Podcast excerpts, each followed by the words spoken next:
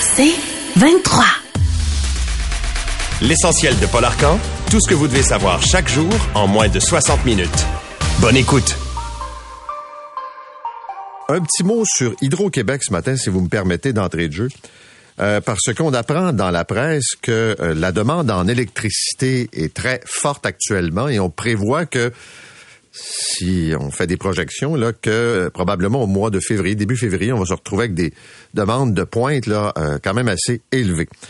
Et ce qui est constaté, c'est que Hydro-Québec, il n'y a pas d'enjeu, là, on manquera pas d'électricité, mais disons que quand il fait froid, à 4-5 heures l'après-midi, la demande est forte et euh, on lit ce matin dans la presse que les réserves d'Hydro-Québec pourraient s'avérer insuffisantes en cas de conditions extrêmes, comme par exemple si on avait une période de froid prolongée. Et on voit le côté vulnérable des sources d'approvisionnement. Pensons à l'Alberta. Ils l'ont pas fait, mais il y avait du délestage de prévu. Euh, et quand il fait très froid, la demande est, donc élevée. On a des ententes pour aller chercher de l'énergie, euh, des blocs d'énergie ailleurs. C'est ce que Hydro-Québec fait aussi. Mais vous avez un organisme dont le mandat est de surveiller les fournisseurs d'électricité, les fournisseurs d'énergie, et qui conclut que euh, ces réserves pourraient donc s'avérer insuffisantes en cas de conditions extrêmes. C'est la première fois que le Québec apparaît sur une carte du réseau électrique nord-américain comme une région à risque. Et euh, je lisais dans cet article donc qu'il y a des ententes qui sont prévues avec des gros consommateurs d'électricité, euh, des alumineries par exemple, pour baisser la production à certains moments. Donc on joue pour protéger l'approvisionnement. Et euh, on a en toile de fond le débat, si on veut, sur le plan présenté par Michael Sabia euh, d'investir massivement pour augmenter la capacité de production, tout en fournissant beaucoup d'électricité à des usines qui vont en demander de plus en plus. Euh, on peut penser évidemment à Nordvolt, mais les autres annonces qui ont été faites dans le cadre de la filière batterie. Il y a des profs qui sont d'accord avec l'entente de principe. Il y en a qui m'ont écrit hier du syndicat de la Pointe de l'Île euh, où euh, l'entente a été euh, acceptée. ça a été serré. on parle de moins de 60% des profs qui ont dit oui. Toute participation, 40% environ. Et c'est donc un, un, appui à l'entente entre la FAE et le gouvernement. Il y a d'autres syndicats qui se prononcent. Et je vais essayer de résumer ce qu'on comprend de l'enjeu actuellement. Si on prend l'ensemble des travailleurs du secteur public, là, je vous dirais qu'il y a de la frustration sur les différences, que ce soit pour des employés avec euh, du travail spécialisé, euh, des corps de métier. Hier, j'ai reçu une pluie de courriel, une chaîne, là, et les différences de, rémunération entre le privé et le public, euh, par exemple pour des, mécaniciens, pour des peintres, etc. Euh, puis même chez des professionnels, il y a beaucoup de frustration entre employés du secteur public. On pense qu'on vaut plus que l'autre vaut moins, puis que si l'autre a eu ça, je devrais l'avoir moi aussi. Deuxième constat, chez les profs. Le salaire étant une chose, et je suis très conscient, là, puis des fois, les gens m'écrivent en disant, vous n'avez pas compris. J'ai compris. Des fois, quand on est à la radio, les gens peuvent en échapper aussi un peu je sais que la composition de la classe est un enjeu. Que des classes qui débordent de jeunes qui ont des difficultés, des plans d'intervention, l'absence de ressources. Là, on met les aides à la classe. On a un rapport ce matin à Radio-Canada sur les effets bénéfiques du tutorat qui a été instauré. Ça permet pas de régler tous les problèmes, mais ce que Robert j'avais fait à l'éducation pendant la pandémie, dans les mois qui ont suivi donc la pandémie, ça donne des résultats, notamment pour des enfants qui ont des difficultés. on sait que cette option a été euh, mise de l'avant, encore une fois, par le ministre Bernard Drainville. Donc, cette réalité scolaire, on la connaît. Vous la connaissez mieux que moi, mais on sait tous qu'il y a une pression énorme et que les profs veulent respirer. Ils veulent pas juste une meilleure paye, ils veulent des conditions pour enseigner qui ont plus d'allure. L'aide à la classe, c'est un exemple. On sait que ça sera pas partout. Il y en a un bon nombre. Puis on sait aussi qu'il y en a qui vont vouloir aller vers l'éducation, puis il y aura un effet, par exemple, sur les garderies, qui vont vouloir changer. Et la pénurie de main-d'œuvre va pas se régler parce qu'on signe une convention collective. Deuxièmement, quand on veut compenser financièrement, si on n'est pas capable d'offrir un meilleur environnement, puis des ratios, puis tout ça, entre vous et moi, là, je l'ai dit cette semaine, des écoles où il n'y a plus de place, quand même tu voudrais ajouter une classe, tu ne seras pas capable. Des écoles où tu aurais besoin de profs pour permettre de mieux répartir les élèves qui sont en difficulté, tu n'auras pas nécessairement la main-d'œuvre pour le faire. L'idée, c'est une période d'ajustement. Est-ce qu'on est capable, en rendant la, serait le, job de prof plus intéressante, plus attrayante, de combler les postes? Et ça fait partie des enjeux. Maintenant, est-ce que les syndicats vont dire oui en nombre suffisant? Est-ce qu'on va aller chercher une majorité? Euh, plusieurs pensent que c'est ce qu'on peut obtenir de plus concret actuellement. Mais là, c'est aux enseignants euh, de décider. Puis je vous donne un exemple rapide euh, concernant les fameux cours de formation accélérés.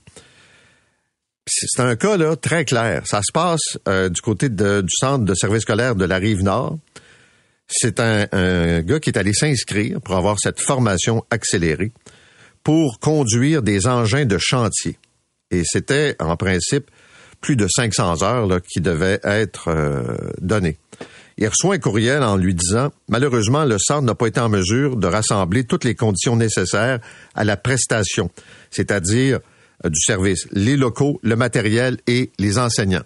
Fait qu'on a beau nous annoncer, on peut tous faire ça, là, des grandes annonces spectaculaires, mais dans bien des cas, sur le terrain, ça n'aboutit pas. Je voyais dans le journal de Montréal, même chose, un cours en construction qui est annulé en raison du manque de profs. Maintenant, on va parler d'immigration. Parce que c'est redevenu un débat important. Je vais parler avec la ministre, Mme Fréchette, un peu plus tard euh, ce matin. Mais le premier ministre Legault a écrit à Justin Trudeau. Officiellement, la lettre a été envoyée hier et on en parle ce matin. Et ce qu'il dit, c'est que le Québec reçoit presque la moitié des demandeurs d'asile. Les réfugiés, là, qui arrivent ici, là, très nombreux. Il y a eu toute la saga du chemin Roxham, mais ça continue. Ils arrivent à l'aéroport, par exemple. Et il y a une facture qui vient avec ça, là. Si on veut terre à terre, là, une facture concernant l'aide de première urgence, si on veut, euh, première nécessité. On a euh, la francisation ultimement. Il peut y avoir du logement. Autrement dit, ça coûte cher. Alors, le premier ministre demande à Justin Trudeau, un, de lever le pied, de faire en sorte qu'il y en ait moins, baisser le nombre, mieux répartir à travers le Canada, et aussi payer. Parce que les réfugiés relèvent du gouvernement fédéral. Vous allez me dire, oui, mais ils ont quand même joué un rôle. On pense à la pandémie. Sans eux, ça aurait été peut-être encore plus dramatique, ce qui est vrai. Mais je veux juste rappeler, quand on donne des chiffres sur l'immigration, faut donner les vrais chiffres. Et les vrais chiffres, là, c'est pas la cible de 60 ou 70 000. Il y a 400 000 personnes qui débarquent avec différents statuts, étudiants étrangers, euh, des travailleurs qui viennent parce qu'on a besoin de main-d'œuvre. Puis d'ailleurs, il y a une chicane entre le fédéral et Québec là-dessus. Parce que euh, Pablo Rodriguez rappelle à Québec qu'ils reçoivent des dossiers qui sont approuvés par Québec. Donc, si on se plaint du nombre, ben, regardez dans votre cours. Je veux pas entrer dans le débat de, la plomberie de l'immigration. On sait que ça peut être long, la réunification des familles, tout ça, là. Mais ce sont des centaines de milliers de personnes. Et puis, le ministre Mark Miller, qui est un peu euh, le ministre licorne de Justin Trudeau, qui, lui, est prêt à ouvrir les frontières puis amenez-en du monde. Là, il commence à trouver que c'est beaucoup et il apprend que sur les quelques 800 000, 900 000 étudiants étrangers qui viennent avec ce statut au Canada, il y en a peut-être, selon les chiffres de Statistique Canada, autour de 20% qui ne sont pas inscrits dans des collèges ou des universités. Là, ils font des recoupements à partir des déclarations d'impôts, à partir des inscriptions. Autrement dit, là, il y en a peut-être un sur cinq qui vient comme étudiant, mais il étudie pas. On ne sait pas trop ce qu'ils font. Ils sont quelque part dans la société, mais avec ce permis. Donc, c'est un nombre élevé. Le Parti québécois a dit hier, au terme de son caucus, puis le Parti québécois, c'est la formation politique qui va en accueillir le moins. Il pense même qu'on va devoir, en tout cas au Parti québécois, refaire les calculs euh, en termes euh, d'immigration. Alors, je pense que c'est un débat important. La ministre Fréchette sera avec nous euh, ce matin. Coup d'œil maintenant sur le réseau de la santé. D'abord, Radio-Canada nous dit qu'on atteint un nombre record de patients d'attente de chirurgie au Québec. C'est pas loin de 171 000 patients, ce qui est énorme. Et on comprend qu'il y a eu des journées de grève, qu'il y a eu des reports, mais déjà, c'était une liste spectaculaire, puis elle l'est encore plus. Euh, à l'époque, on disait quoi? C'était 500 chirurgies par jour là, qui devaient être déplacées. Et les patients qui attendent pour l'orthopédie sont les plus touchés. Il y a 42 000 patients qui attendent. Évidemment, les cas urgents sont faits, mais euh, des cas, euh, disons, où ça concerne la qualité de vie, je vais dire ça comme ça, ben ils doivent attendre. Puis après ça, on se demande pourquoi il y a des médecins qui se tournent vers le privé puis qui vont faire d'autres types de pratiques. Ben parce qu'ils sont même pas capables d'opérer à l'intérieur du réseau. Et là, il y a toujours, c'est toujours la même histoire. C'est-à-dire que le ministre dit, ah, on va s'entendre avec la Fédération des médecins spécialistes, on a un plan de rattrapage, etc., etc. Mais les gens attendent et attendent et attendent. Puis après ça, ça devient, euh, disons, euh, quand même difficile. Est-ce qu'on va être capable de baisser cette attente? Puis je rappelle là, que c'est pas comique d'attendre une chirurgie. Puis je donne souvent des exemples où on comprend que la personne n'est pas entre la vie et la mort, mais elle ne peut plus faire un certain nombre d'activités en raison de l'attente de cette euh, chirurgie. Euh, aussi ce matin, dans la presse, on raconte le décès d'un patient qui devait être transporté d'urgence à Montréal et qui est mort à l'aéroport de Val d'Or. Ça s'est passé parce que le service aérien du gouvernement a des problèmes euh, reliés au manque de pilotes et au fait qu'on a des vieux appareils. Euh, puis dans certains cas, là, c'est pas une image, des appareils en fin de vie. Et ça s'est passé le 4 janvier dernier. Et euh, l'avion euh, qui appartenait, euh, qui appartient en fait à Air Médic, parce qu'ils ont des ententes de collaboration, devait être employé ce soir-là, comme c'est de plus en plus souvent le cas pour assurer les évacuations médicales. Et en raison d'un manque de pilotes pour assurer le quart de nuit, c'est pour ça qu'on s'est tourné vers eux. Le patient était instable, il aurait dû être transporté par un des deux avions plus spécialisés avec plus d'équipement à la disposition donc des équipes euh, médicales. Et finalement, il n'y avait pas les mêmes installations. Euh, exposé au froid lors de l'embarquement du patient, les tubulures, tenez-vous bien, les tubulures permettant l'administration par intraveineuse de ces médicaments auraient gelé, ce qui a contribué à son décès. Pas des farces, là. Et c'est un des cas récents où on met en lumière le manque de services de qualité puis en quelque part, ça met en péril les patients, qu'on doit transporter des régions éloignées vers des centres pour avoir des traitements euh, plus pointus, plus importants. Et aussi, ça c'est toujours un cas bien triste qu'on raconte. Euh, c'est une ressource qui s'appelle un foyer euh, pour adultes pour déficients intellectuels qui est en péril. Ça s'appelle l'Arche Lanaudière. et là, les gens sont des, des gens qui sont là depuis longtemps. Puis tu sais, là, de déraciner des personnes euh, déficients, des personnes âgées. Euh, ils peuvent pas retourner dans leur famille. Ils n'ont pas d'espace où aller. Puis là, c'est le désespoir. Tout ça parce que euh, ils n'ont pas le financement adéquat. Donc, vous pourrez lire ça ce matin dans la presse. C'est aujourd'hui la date limite pour rembourser le fédéral pour les prêts qui ont été accordés pendant la pandémie, les prêts d'urgence. Et on sait qu'il y a un bon nombre de PME qui euh, tentent de se refinancer, qui l'ont pas, là, puis qui seront pas capables et qui probablement vont cesser leurs opérations. Euh, de ce nom, on parle souvent des cas de restaurateurs. Avec Pierre-Yves, tantôt, on va regarder les détails de ça. Mais c'est souvent une combinaison de facteurs. Euh, on lisait un cas dans l'Outaouais où euh, c'est quelqu'un qui a un restaurant puis qui a un paquet d'enjeux, enjeux de main-d'œuvre. est obligé de couper sur le personnel. Moins de clients. Les prix sont élevés.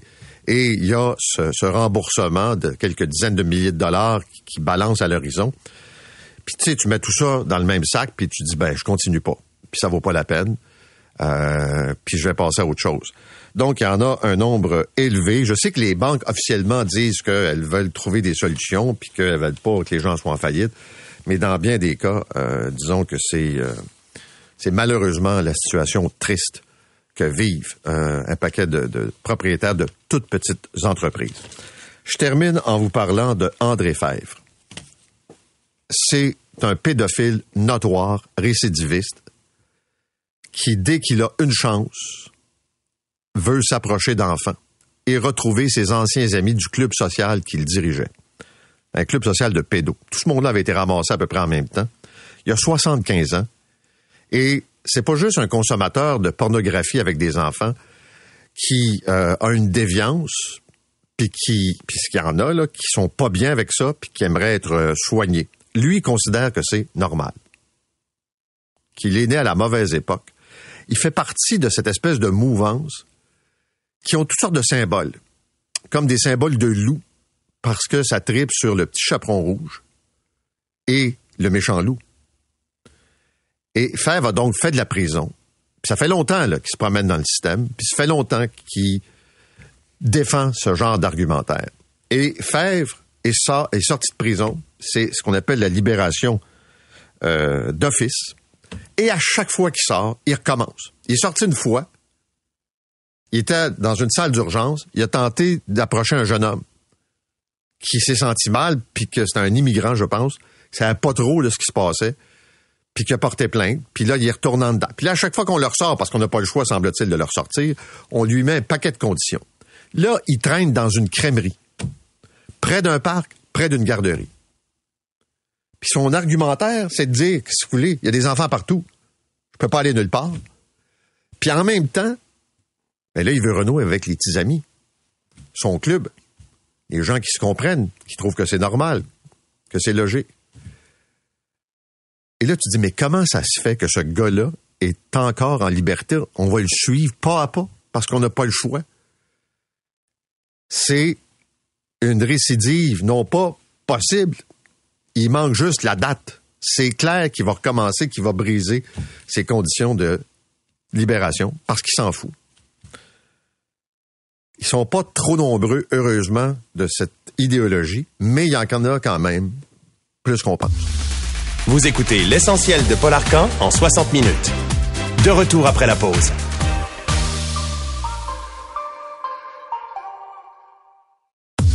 L'essentiel de Paul Arcan.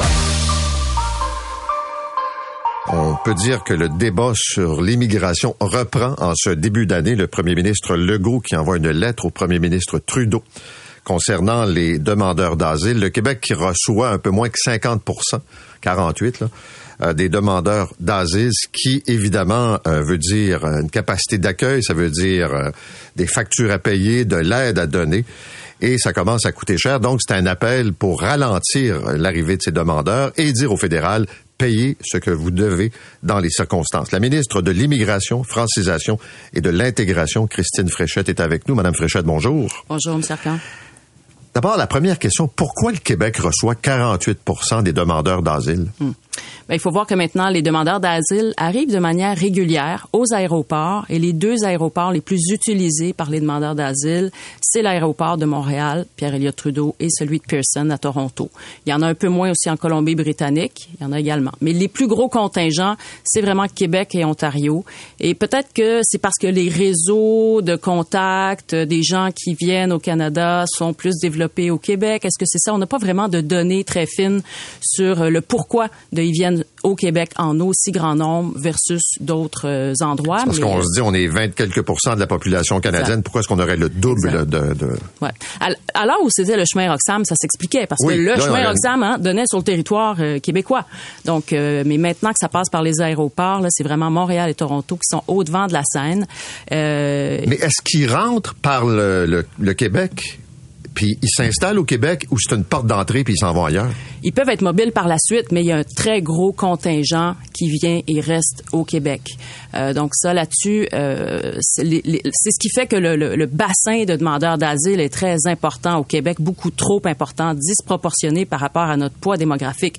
Nous, on, on est d'accord avec l'idée qu'il faille offrir un panier de services important à ces personnes-là qui méritent d'être accompagnées de manière digne. Mais là, le fait qu'ils arrivent en aussi grand nombre, en très peu de temps, ils sont tous pas mal concentrés dans la région de Montréal Montréal, ce qui accroît la pression sur Montréal au niveau des logements, au niveau des services publics, comme par exemple les soins de santé, les écoles, parce qu'il faut beaucoup de classes d'accueil pour euh, ces personnes euh, qui viennent parfois avec des familles, des enfants, de même que pour l'aide de dernier recours. Tout ça, ça crée une pression trop importante sur le Québec. Et là, on est à un stade où la prise d'action doit se faire au fédéral et de manière urgente. OK. Est-ce que vous savez combien il y a au Québec actuellement de demandeurs d'asile, de Ben, réfugiés? On évaluait en juillet là qu'il y en avait euh, environ 147 000. euh, si on se fie aux chiffres canadiens, les nôtres donnaient plutôt 136 000. Donc on est à quelques milliers de près, mais ça s'est poursuivi depuis ce temps-là. Il y en a d'autres qui sont arrivés. Euh, il y en a en fait euh, jusqu'à jusqu'à novembre, entre le 1er janvier et fin novembre 2023, il y en a 58 000 qui se sont ajoutés. Et puis on il y en a d'autres qui vont s'ajouter durant le mois de décembre. Donc on est dans des contingents très importants. Puis le Québec n'a pas à assumer comme ça un poids démesuré pour l'accueil des demandeurs La d'asile. facture s'élève à combien? La facture s'élève à 470 millions pour le moment jusqu'auquel on l'a calculé. Elle va ils vont s'ajouter des nouvelles dépenses euh, à ce montant-là. Pour l'instant, on a reçu 15% des montants que le Québec a assumés. Donc là, de ce côté-là, on attend que le fédéral nous rembourse entièrement, puisqu'il est responsable des demandeurs d'asile. C'est lui qui gère les, frontières. C'est lui qui émet les visas euh, qu'utilisent euh, les personnes pour venir euh, au Canada si, euh, si c'est obligatoire. Et euh, voilà, donc euh, le Québec doit se faire rembourser parce que là, déjà, on assume une pression qui crée euh, un impact important Est-ce que, est-ce que le. Canada a déjà remboursé dans le passé, pendant la période du chemin Roxham, est-ce qu'il y a- des chèques qui ont été de, des fonds qui ont été versés? Il y a des fonds qui ont été versés pour l'hébergement temporaire. Mais nous, euh, on demande à ce que ce- ça aille bien au-delà de ça, que l'ensemble des coûts, que ce soit en santé, en éducation, en aide de dernier recours, euh, soit remboursés au Québec. Euh, Alors euh, ça, on est en discussion avec eux. Il y a eu des rencontres euh, ces derniers mois, beaucoup d'échanges. Moi avec mon homologue, mon collègue aux finances également, M. Roberge avec son homologue, le premier ministre lui-même, tout le monde là s'est mis de concert. Et là, j'étais quand même fascinée de voir que à la fois M. Trudeau et M. Poilièvre sont venus au Québec euh, cette semaine pour nous parler du trop grand nombre de résidents euh, non permanents. Puis ni l'un ni l'autre n'a parlé des demandeurs d'asile. Ah, c'est quand même déconcertant parce que là, euh, la situation est grave, c'est urgente. Il faut qu'on prenne rapidement action. On demande notamment au fédéral euh, non seulement de nous rembourser, mais de changer la gestion qu'il a des Mais visas. comment il peut faire ça? Parce que là, les gens se disent, mais comment des gens peuvent débarquer d'un avion à, Montréal-Trudeau, puis de, de, de tout de suite en débarquant dire, puis de façon aussi massive, là, je, je demande le- l'asile politique. Ben, c'est un droit, l'asile politique, qui est reconnu à l'échelle du droit international. Maintenant, il Mais faut comment on cadrer. fait pour euh, justement mettre un frein? Alors, il faut euh, rencontrer un certain nombre de critères pour se faire reconnaître comme euh, demandeur d'asile. Donc ça, ça met un certain temps et c'est pendant ce temps-là que nous, on doit assumer euh, beaucoup de services. Euh, alors, ces, ces critères-là ne sont pas toujours rencontrés. Alors, ce que ça nous laisse comprendre, c'est que la gestion par le fédéral des visas pour venir euh, au Canada ou parfois même l'absence de visa euh, pour venir au Canada fait en sorte de créer un canal d'entrée important au Québec pour des gens qui souhaitent se, proclamer euh, demandeurs d'asile. Parfois, ils en sont véritablement, mais il y a bien des cas pour lesquels ils n'en sont pas. OK, mais comment on fait concrètement, là, de façon pratique, pour mettre un frein à ce phénomène-là? Ouais. Alors, si on parle de euh, C'est quoi vous décharger- demandez au fédéral? Si on parle de décharger, par exemple, la pression sur le Québec, ça passe notamment par la répartition des demandeurs d'asile dans l'ensemble du Canada. Comme ça a été fait avec le chemin Roxham à l'hiver dernier, le fédé- fédéral avait commencé à amener des gens du Québec ailleurs, dans d'autres provinces. Vous voulez faire un peu comme ils font aux États-Unis, au Texas, là, c'est-à-dire qu'ils prennent des immigrants, ils les mettent dans des autobus, puis ils les envoient à New York. Ben nous, c'est pas pour n'en en avoir plus du tout, c'est pour en avoir à la hauteur de notre poids démographique. On veut bien assumer le 22-23 des de- de- d'accueil, d'intégration, d'accompagnement des demandeurs d'asile du Canada, mais pas la moitié. En 2022, on a accueilli plus de demandeurs d'asile que toutes les autres provinces du Canada réunies. Ça n'a aucun sens. Donc euh, là, il faut que le fédéral révise sa gestion des visas, resserre sa, gestion des visas. Par rapport au, euh, Mexique, par ailleurs, euh, il y a des mesures qui doivent être prises parce qu'il y a une part importante du contingent de demandeurs d'asile qui nous proviennent du Mexique. Mais euh, j'aimerais ça aussi euh, euh, parler de la pression sur le, le secteur de l'habitation. Oui, mais juste avant, est-ce que on peut prétendre être un réfugié quand on vient du Mexique, selon vous? Euh, ben, On me dit qu'il y en a environ... dans certains cas, là, mais... Dans certains cas. Il y a quand même euh, des situations problématiques euh, qui existent au Mexique euh, et qui tendent à se répandre. on me dit que, en général, parmi les demandeurs qui nous proviennent du Mexique, il y en a environ 30 qui se qualifient comme demandeurs d'asile. Euh, les autres 70% n'en sont pas. C'est énorme. Et j'ai l'impression que euh, le Mexique peut même devenir une porte d'entrée, une porte d'accès au Canada pour des gens qui arrivent d'autres pays et qui, euh, par le Mexique, transitent vers le Canada pour des raisons pas toujours acceptables. Souhaitez-vous que le fédéral aille, par exemple, aussi loin que ce qu'on voit, par exemple, en Grande-Bretagne, où on a un débat actuellement pour euh, identifier des pays. Vous venez du Rwanda, vous n'êtes pas un réfugié. Et on va retourner les gens. Est-ce que vous voulez qu'il y ait cette approche-là de dire, vous êtes ici, maintenant on vous retourne? On n'est pas là. On est dans le resserrement des règles pour la gestion des visas du fédéral. Ça, c'est l'élément qui est euh, très important pour nous. Puis nous assurer aussi de fermer euh, la moindre brèche qui pourrait y avoir, qui pourrait inciter euh, des groupes criminels organisés à venir s'établir sur la frontière canado-américaine pour après ça gérer leur réseau. Donc on en est là. C'est ça qu'on demande au fédéral et il est très, il est vraiment en mesure d'agir sur ces, ces aspects-là de manière rapide et décisive. Alors c'est l'action qu'on attend. OK quand on tombe dans ce genre de débat, ça devient fragile, ça peut déraper, ça peut devenir très émotif. Vous voulez me parler de logement, j'entends des gens qui vont dire ils viennent d'ailleurs puis ils prennent nos logements, ils viennent d'ailleurs puis ils prennent nos places dans les écoles déjà qu'on manque de profs. Ça peut amener ce discours-là. Exact. Puis ça, c'est un point de bascule qu'il faut éviter d'atteindre. Donc, c'est pour ça aussi qu'on demande au fédéral d'agir rapidement, parce que là, on a une pression très, très importante sur nos services gouvernementaux euh, qui bénéficient aux Québécois sur le secteur de l'habitation. Puis ça, c'est quand même particulier parce que faut se rappeler que le fédéral s'est désengagé du secteur euh, de l'habitation euh, il y a plusieurs années, à la fois sous les libéraux et sous les conservateurs. Et puis aujourd'hui, ils nous annoncent des objectifs, des ambitions en, en matière d'immigration qui sont démesurées, sans égard au fait qu'il n'y a pas la capacité d'accueil, notamment sur le plan de, de l'habitation.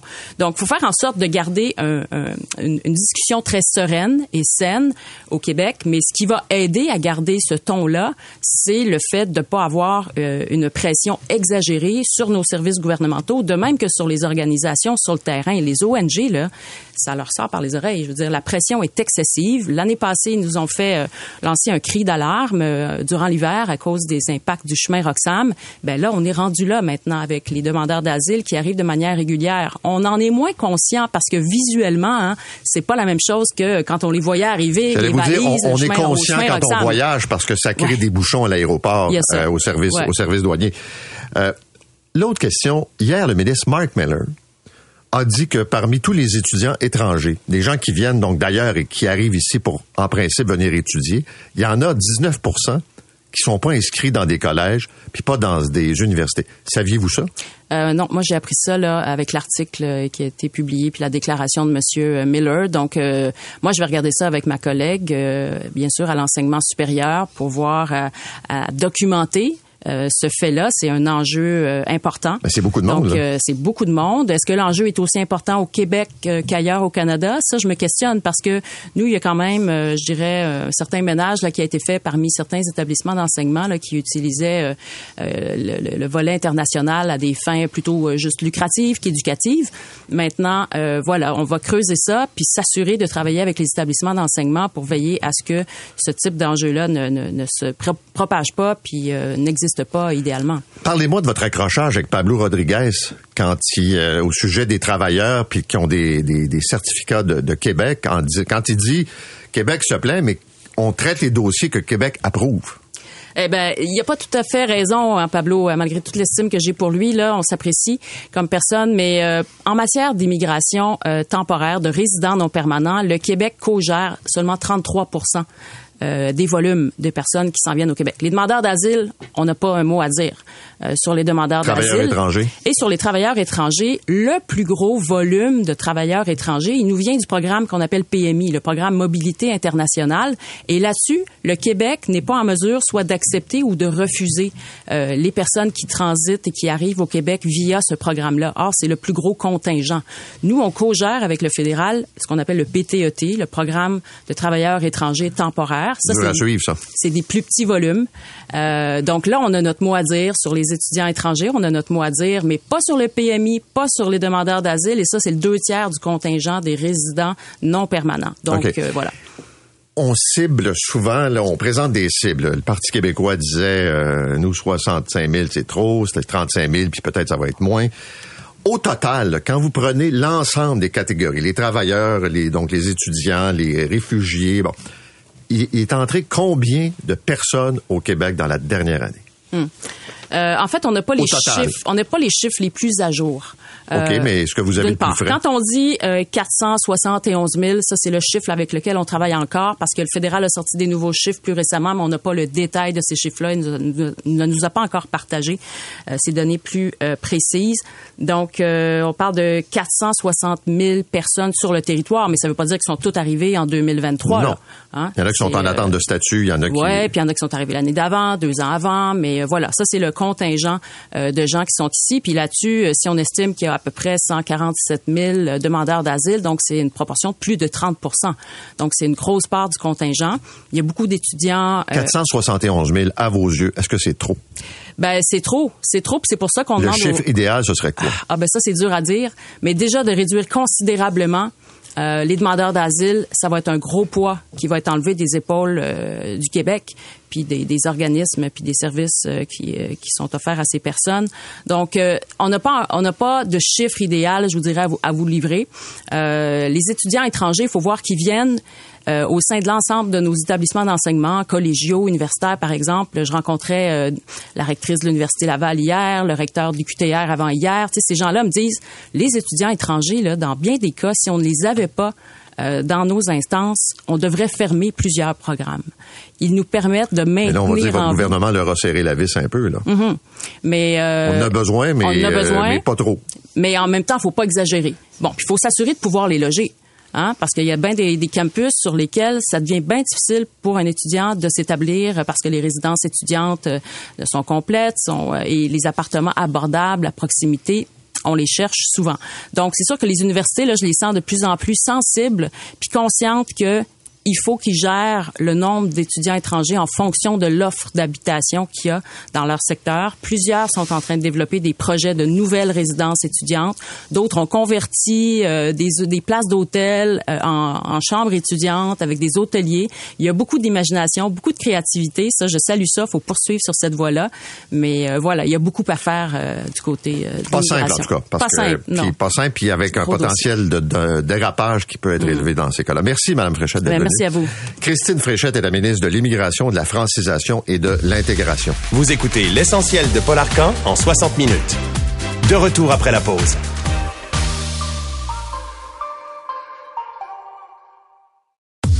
L'essentiel de Paul Arcan. Alors, évidemment, c'est une date qui était euh, butoir, euh, 18 janvier, la date euh, pour euh, rembourser euh, le gouvernement fédéral à partir des programmes, les prêts qui ont été accordés durant la pandémie, le fameux compte d'urgence pour les entreprises canadiennes, le prêt qui peut aller jusqu'à 60 000 dollars. On en a parlé tantôt avec Pierre, mais ce matin, Pierre Fortin, qui est le président de Jean Fortin et Associés, syndic, est avec nous. Monsieur Fortin, bonjour. Oui, bonjour, M. Arcan. Euh, vous avez, j'imagine, joué dans ces dossiers-là pas mal dans les derniers mois. Est-ce qu'il y a vraiment beaucoup d'entreprises, de petites entreprises, là, qui tombent en raison de ce facteur-là seulement? Oui, ben à ce jour, on a eu surtout des dossiers où est-ce que les compagnies étaient inactives. On s'entend que tant que le prêt n'était pas remboursable, il n'y a pas de demande de paiement, il y a moins de pression et donc les compagnies étaient moins euh, obligées de prendre une décision à savoir euh, qu'est-ce qu'ils font. Est-ce qu'elles ferment ou est-ce qu'elles euh, se, satisfont de, rembourser le prêt? OK. Concrètement, il arrive quoi? Je rembourse pas, je ferme l'entreprise, puis je peux redémarrer une autre entreprise. Ben écoutez, à partir de demain matin, ceux qui n'auront pas remboursé le 40 000 dollars ou qui n'auront pas démontré qu'un processus d'entreprise auprès d'une banque pour obtenir un prêt de 40 000 dollars, euh, eux, ce prêt d'urgence-là va être converti en prêt à terme. Dont le capital, pour 60 000 dont le capital sera remboursable au plus tard le 31 décembre 2026. Et la seule obligation du propriétaire de l'entreprise d'ici le 31 décembre 2026 est d'assumer les frais d'intérêt. Frais d'intérêt, c'est un taux à 5% donc à peu près la moitié d'un prêt commercial régulier.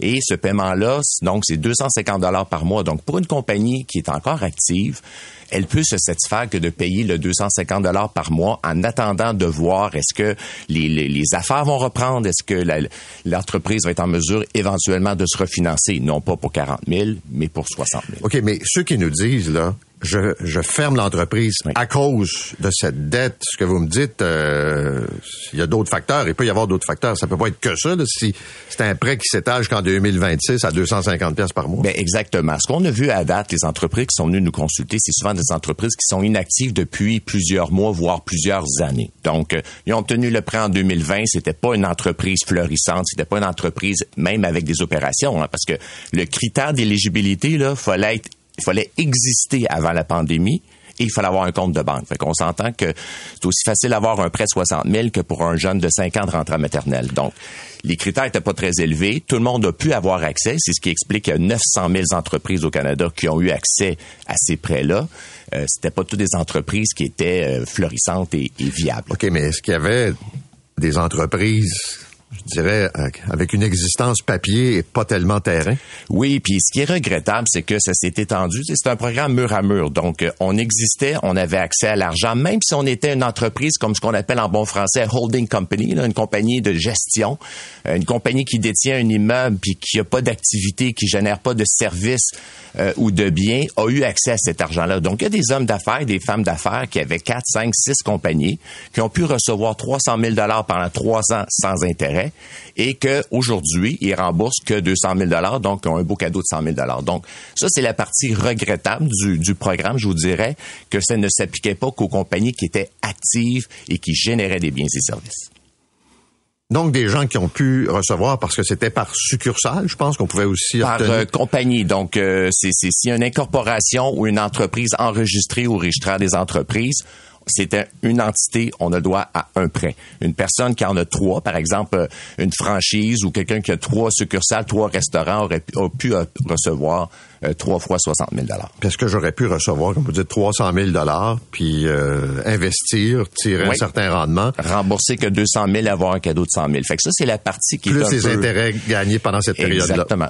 Exactement.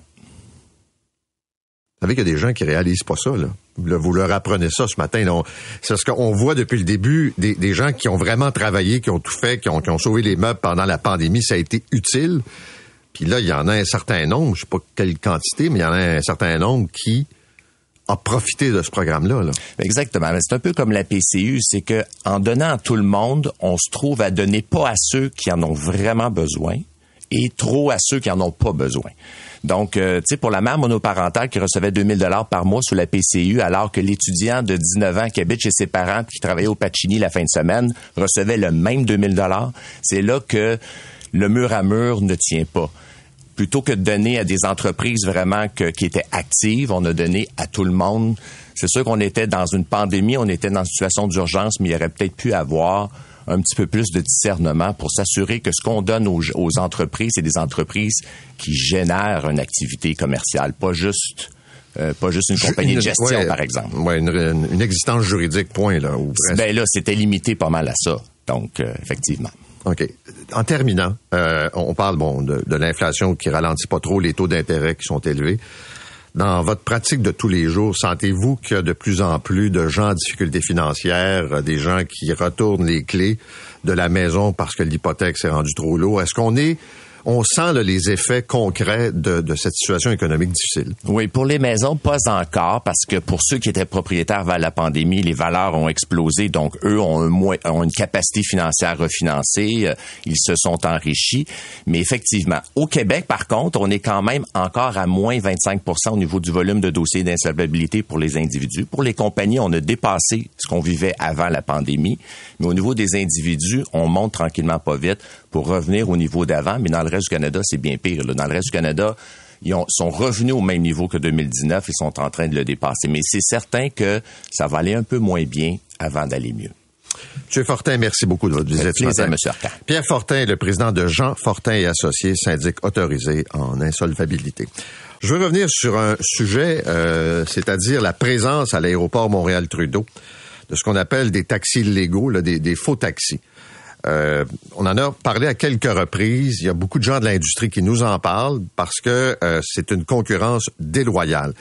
Puis là, j'essaie de comprendre parce qu'on a des, témoignages, puis pas juste d'auditeurs, de membres de l'équipe qui reviennent, par exemple, euh, qui arrivent à Montréal-Trudeau et qui se font intercepter à l'intérieur de l'aérogare par des gens qui offrent de les reconduire, euh, se présentant entre guillemets comme des chauffeurs de taxi. Or, c'est pas le cas. Et ça met en, en, colère les vrais chauffeurs de taxi, les Uber qui sont autorisés à aller reconduire les clients et tout ça. Anne-Sophie Amel Longtin est porte-parole de l'aéroport de Montréal. Madame Longtin, bonjour. Bonjour, M. Arcan. Bon, d'abord, est-ce que c'est un phénomène là, que vous observez encore aujourd'hui? Il y en a eu pas mal de, de, de, je dirais, on a eu pas mal de témoignages, surtout durant l'été. Est-ce que c'est encore vrai aujourd'hui? Malheureusement, oui, c'est toujours euh, le cas et c'est extrêmement préoccupant, vous l'avez dit. Euh, il y a des faux chauffeurs de taxi. Il y a aussi des taxis euh, qui sont de vrais taxis, mais qui sont non autorisés par ADM à opérer sur le territoire de l'aéroport. Et malheureusement, ben, pour les passagers, il y a des gens qui se font avoir, il y a des gens qui peuvent se faire euh. C'est très, c'est très préoccupant comme situation.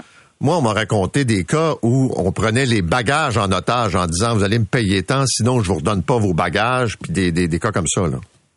Oui, on a eu des cas aussi de passagers qui se sont retrouvés dans un véhicule et une fois sur l'autoroute se font dire euh, vous allez me payer 150 dollars sinon je vous débarque ici. Donc euh, ça c'est de l'extorsion pure et simple et c'est pas le genre de service qu'on veut offrir aux passagers, aux usagers de l'aéroport évidemment. OK. Alors mais comment ça se fait qu'ils sont encore capables d'opérer à l'aéroport? En fait, faut, faut euh, se ramener quelques années en arrière. Donc, il y a eu un changement euh, au niveau de la loi euh, concernant le transport rémunéré de personnes qui est entré en vigueur en octobre 2020. Euh, ce changement de loi est venu un peu euh, décloisonner, déréglementer l'activité de taxi au Québec. Ça a amené dans son sillage la fin du bureau de taxi de Montréal, qui était une entité très importante pour nous parce que c'était vraiment le bureau de taxi qui encadrait la pratique, particulièrement à l'aéroport. C'était des grands partenaires. Évidemment, quand tout ça est entré euh, en vigueur en octobre 2020, on se ramène un peu en arrière. On n'était pas l'endroit le plus populaire euh, en ville, l'aéroport, mais euh, quand le trafic de passagers a repris à l'été 2022, c'est vraiment là qu'on a vu qu'il y avait vraiment cette cette activité là autour des passagers de taxis non autorisés. Donc c'est vraiment le changement réglementaire qui a amené une espèce de de flou, des zones grises qui fait que maintenant euh, on n'a plus cette espèce de, de règlement qui dit que pour opérer un taxi à Montréal-Trudeau, ça prend absolument un permis délivré par ADM. Et c'est euh, c'était un petit peu ça sur euh, le sujet sur lequel on a fait des représentations auprès du ministère des Transports. Et ce qu'on a su, c'est que dans les prochains jours, là, ce, ce règlement, un nouveau règlement devrait être mis en place pour réinstaurer cette pratique-là. Mais il y a quand même un règlement qui existe, non, qui fait que tu n'as pas le droit d'aller comme ça intercepter quelqu'un, mettre de la pression, toucher, euh, j'ai vu des cas, là, toucher une personne puis l'amener vers sa voiture. C'est interdit de faire ça, de toute façon. Il y a eu une modification à la loi qui est intervenue en juin, oui. qui rend la sollicitation harcelante interdite. Et entre vous, moi et les auditeurs, M. Arcan, euh, démontrer que c'est de la sollicitation harcelante, c'est pas évident. Nos agents de la sûreté aéroportuaire jusqu'en décembre n'avaient pas les autorisations pour donner des constats d'infraction. Mais euh, je, fais, je fais une parenthèse juste pour comprendre quelque chose. L'aéroport, oui. c'est juridiction fédérale. La réglementation dont on parle, c'est une ré réglementation du Québec. Ça pose oui. un problème? On est assujetti à la réglementation euh, du Québec parce que c'est une activité qui se fait euh, côté ville. Là, donc, euh, c'est okay. vraiment Québec qui régit l'activité de, de, taxi sur l'île de Montréal et, et, et, surtout le Québec. OK, mais les amendes prévues aux gens qui sont harcelants à l'intérieur de l'aéroport, oui. ça passe. Oui. Ils peuvent en donner des contraventions, des constats. Depuis décembre, nos agents de la Sûreté ont reçu les habilitations pour le faire avant décembre, c'était les agents de contrôle routier qui pouvaient le faire et avec lesquels on a une très bonne collaboration, mais vous comprendrez qu'ils ne sont pas à l'aéroport 24 heures sur 24, 7 jours sur 7. Il faut savoir aussi que ces chauffeurs-là euh, ont des façons de faire qui peuvent être très sournoises. Ils vont attendre des moments où il y a beaucoup d'activité dans l'aérogare. Des fois, ils le font de façon très Donc, c'est pour ça que euh, le fait de rendre la sollicitation harcelante interdite, pour nous, c'était un, pas dans la bonne direction. Par contre, pour vraiment là, tenter d'endiguer le phénomène, c'est vraiment le fait de réinstaurer, d'avoir un permis pour opérer à Montréal-Trudeau qui va vraiment venir changer la donne et nous donner les coups des franges aussi euh, pour intervenir. Et ça, ça va se faire dans les prochains jours. OK.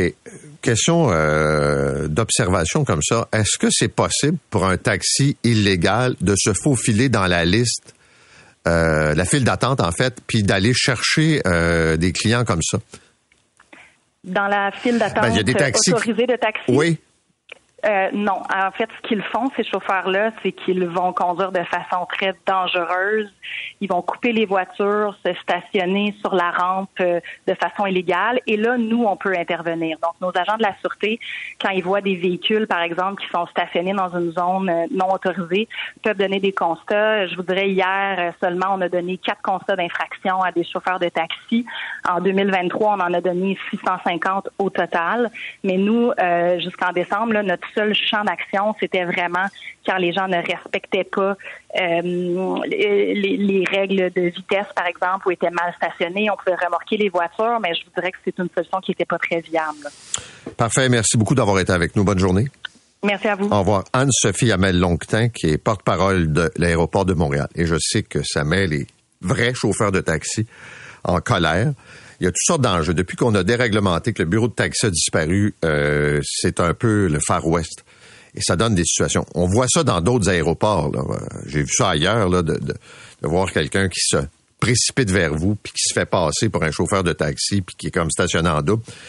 T'sais, la meilleure façon d'éviter ce genre d'individu, c'est d'aller euh, aux endroits qui sont clairement identifiés pour prendre un taxi. Pas vous faire intercepter puis euh, suivre quelqu'un comme ça, parce que c'est pas toujours, toujours une très, très belle expérience. Vous écoutez l'essentiel de Paul Arcan en 60 minutes. Bonne écoute.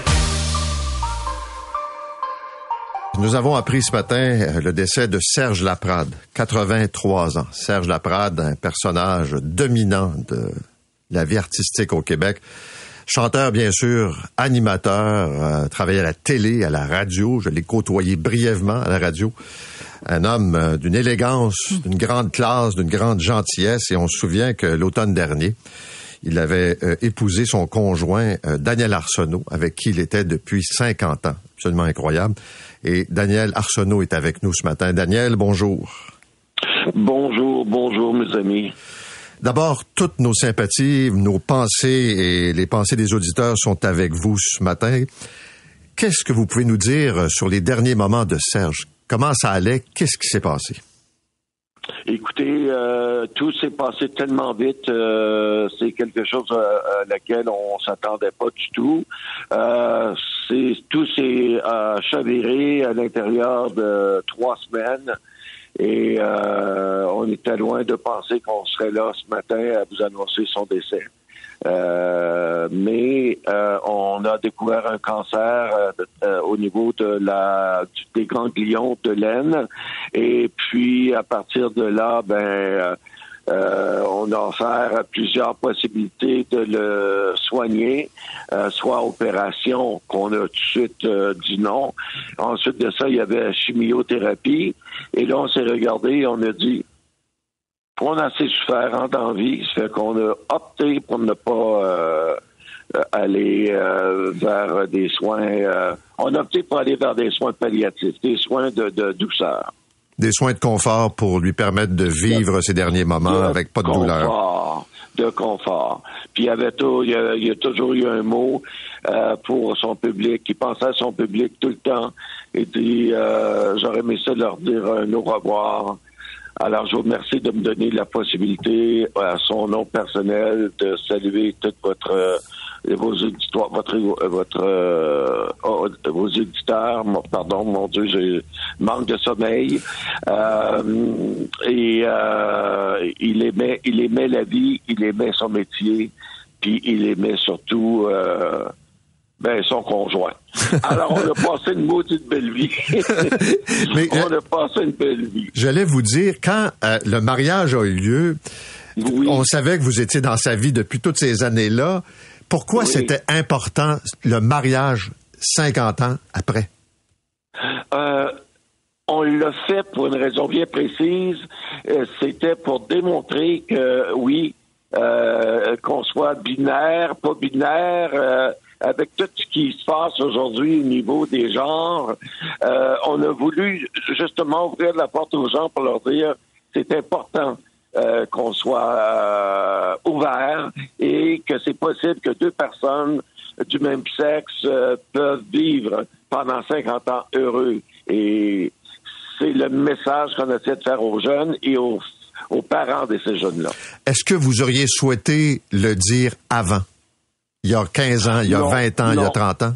Non, pas du tout. On n'a jamais eu besoin de... euh, on n'était pas le genre. On, ça, on le fait, c'était vraiment parce que c'était dans le dans le pic là où on parlait des, des toilettes euh, euh, communes pour euh, des écoles et puis bon etc. Alors je voulais, je, moi je trouvais que le débat, les gens sont se cassent la tête. Respectons chaque humain et bravo quand on est straight et puis qu'on est on vit une vie de straight, c'est bien correct. Mais il y a des gens qui ont le goût de vivre leur vie différemment. Pourquoi ne pas les leur laisser vivre leur vie et les les aimer et les encourager? J'ai eu ça de ma famille, j'ai eu des encouragements, on m'a jamais laissé tomber et ça fait de moi un homme aujourd'hui que je parle d'une relation de 50 ans. Alors, c'est ça que ça donne quand on, on aime, on aime des gens puis qu'on, qu'on, on, les, on est accepté. M. Arsenault, vous résumez ça en disant l'amour, c'est l'amour, le reste, c'est secondaire. Ah, c'est, c'est, c'est tout. Euh, le reste, pourquoi, pourquoi essayer de penser à ce que ça va donner dans 10 ans? Non, vivons le moment présent. Et qu'est-ce qui est le plus merveilleux que d'être en amour? Euh, là, ce matin, j'ai le cœur encore rempli d'amour.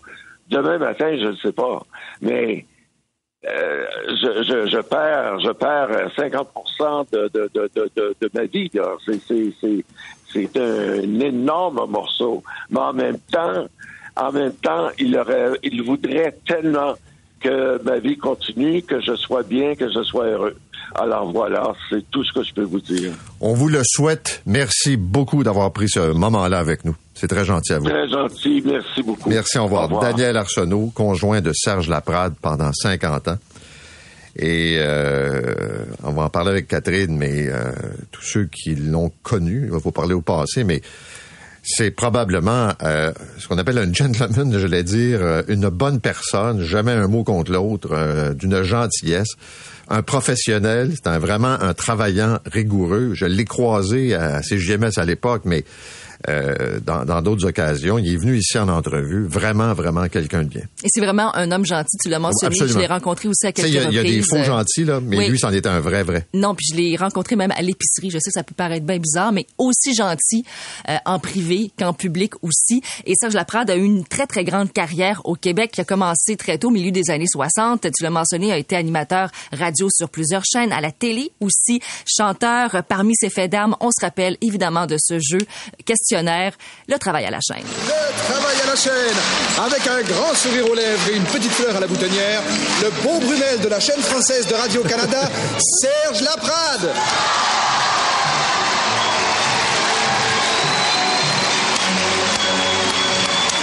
Autre fait d'armes également dans les années 80, ça c'est pour les plus jeunes, euh, certainement Garden Party. Ça a marqué TQS avec la seule et unique Michel Richard. Pas passé l'été au lit. Oh non, nous, on a bien chanté. Un homme qui a le cœur sur la main parce qu'il a animé aussi pendant 10 ans le Téléthon de l'Association de la paralysie cérébrale. Et comme chanteur, il a sorti une douzaine d'albums avec des succès comme Nous n'irons plus jamais comme les autres années.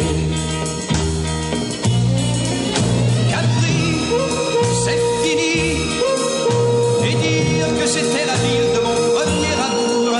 Capri, Je la connais par cœur. Également celle-ci. Prends bien soin d'elle. Oui, prends soin d'elle. Et aussi l'amour interdit. Continuer à s'aimer en préservant notre secret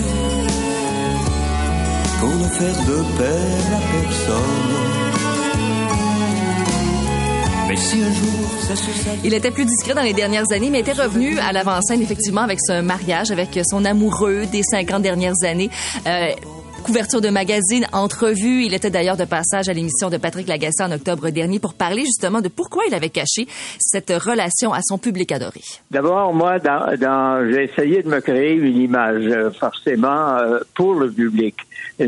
C'était pas faux, c'était moi. Mais c'était moi que je, me- je, je peaufinais. C'était moi que, qui, qui faisais attention pour parler bien, pour, pour, s'habiller bien, pour euh, avoir des, des, euh, des, des, des bons mots pour le public, aider même le public, faire des télétons. Alors j'ai j'ai pratiqué ma, ma formule et euh, en, en même temps, la société n'était pas rendue là. Là, la société a évolué, avouons-le. Aujourd'hui, on parle de, on parle de- d'identité, on parle, mais on parlait pas de ça à l'époque là. Alors, ce qu'on peut Mais il a parfaitement Oui, ben raison oui, parce que, mais tu sais, c'est comme Michel Louvain. C'est clair Oui. qu'il y a, si tu recules il y a 40 ans, où quelqu'un qui est un chanteur de charme, comme Michel Louvain ou même Serge Laprade, ou qui se bâtit une image, Que les femmes adoraient. eh oui, là, tu sais, euh, ça aurait pas passé, ça aurait été difficile. Puis, ce qui ne les a pas empêchés de vivre leur vie, là, autant Michel Louvain que, que, que Serge Laprade. Mais c'est clair que le contexte, euh, disons, la réception a été différente du public. Mais tant mieux de l'avoir fait Ben, tant mieux, euh, de son vivant parce que je pense que ça a inspiré beaucoup, beaucoup de gens. Donc, on retient évidemment de Serge Laprade cet amour pour son métier, son public et aussi, surtout, son amoureux, Daniel. Il faisait le moment tendre à ses cassés. C'est l'enceinte du- moment moment zen. Oui, Oui. on est passé à autre chose, mais, mais c'était là une grosse affaire. là. C'était un feature de radio là, qui était qui était qui était marquant. Et il a fait ça pendant des années. Mais c'était là euh, avec son poème et tout ça. c'est- Et tellement une belle voix, réconfortante. Voilà. Ben encore une fois nos pensées à Daniel, son conjoint. C'est 23.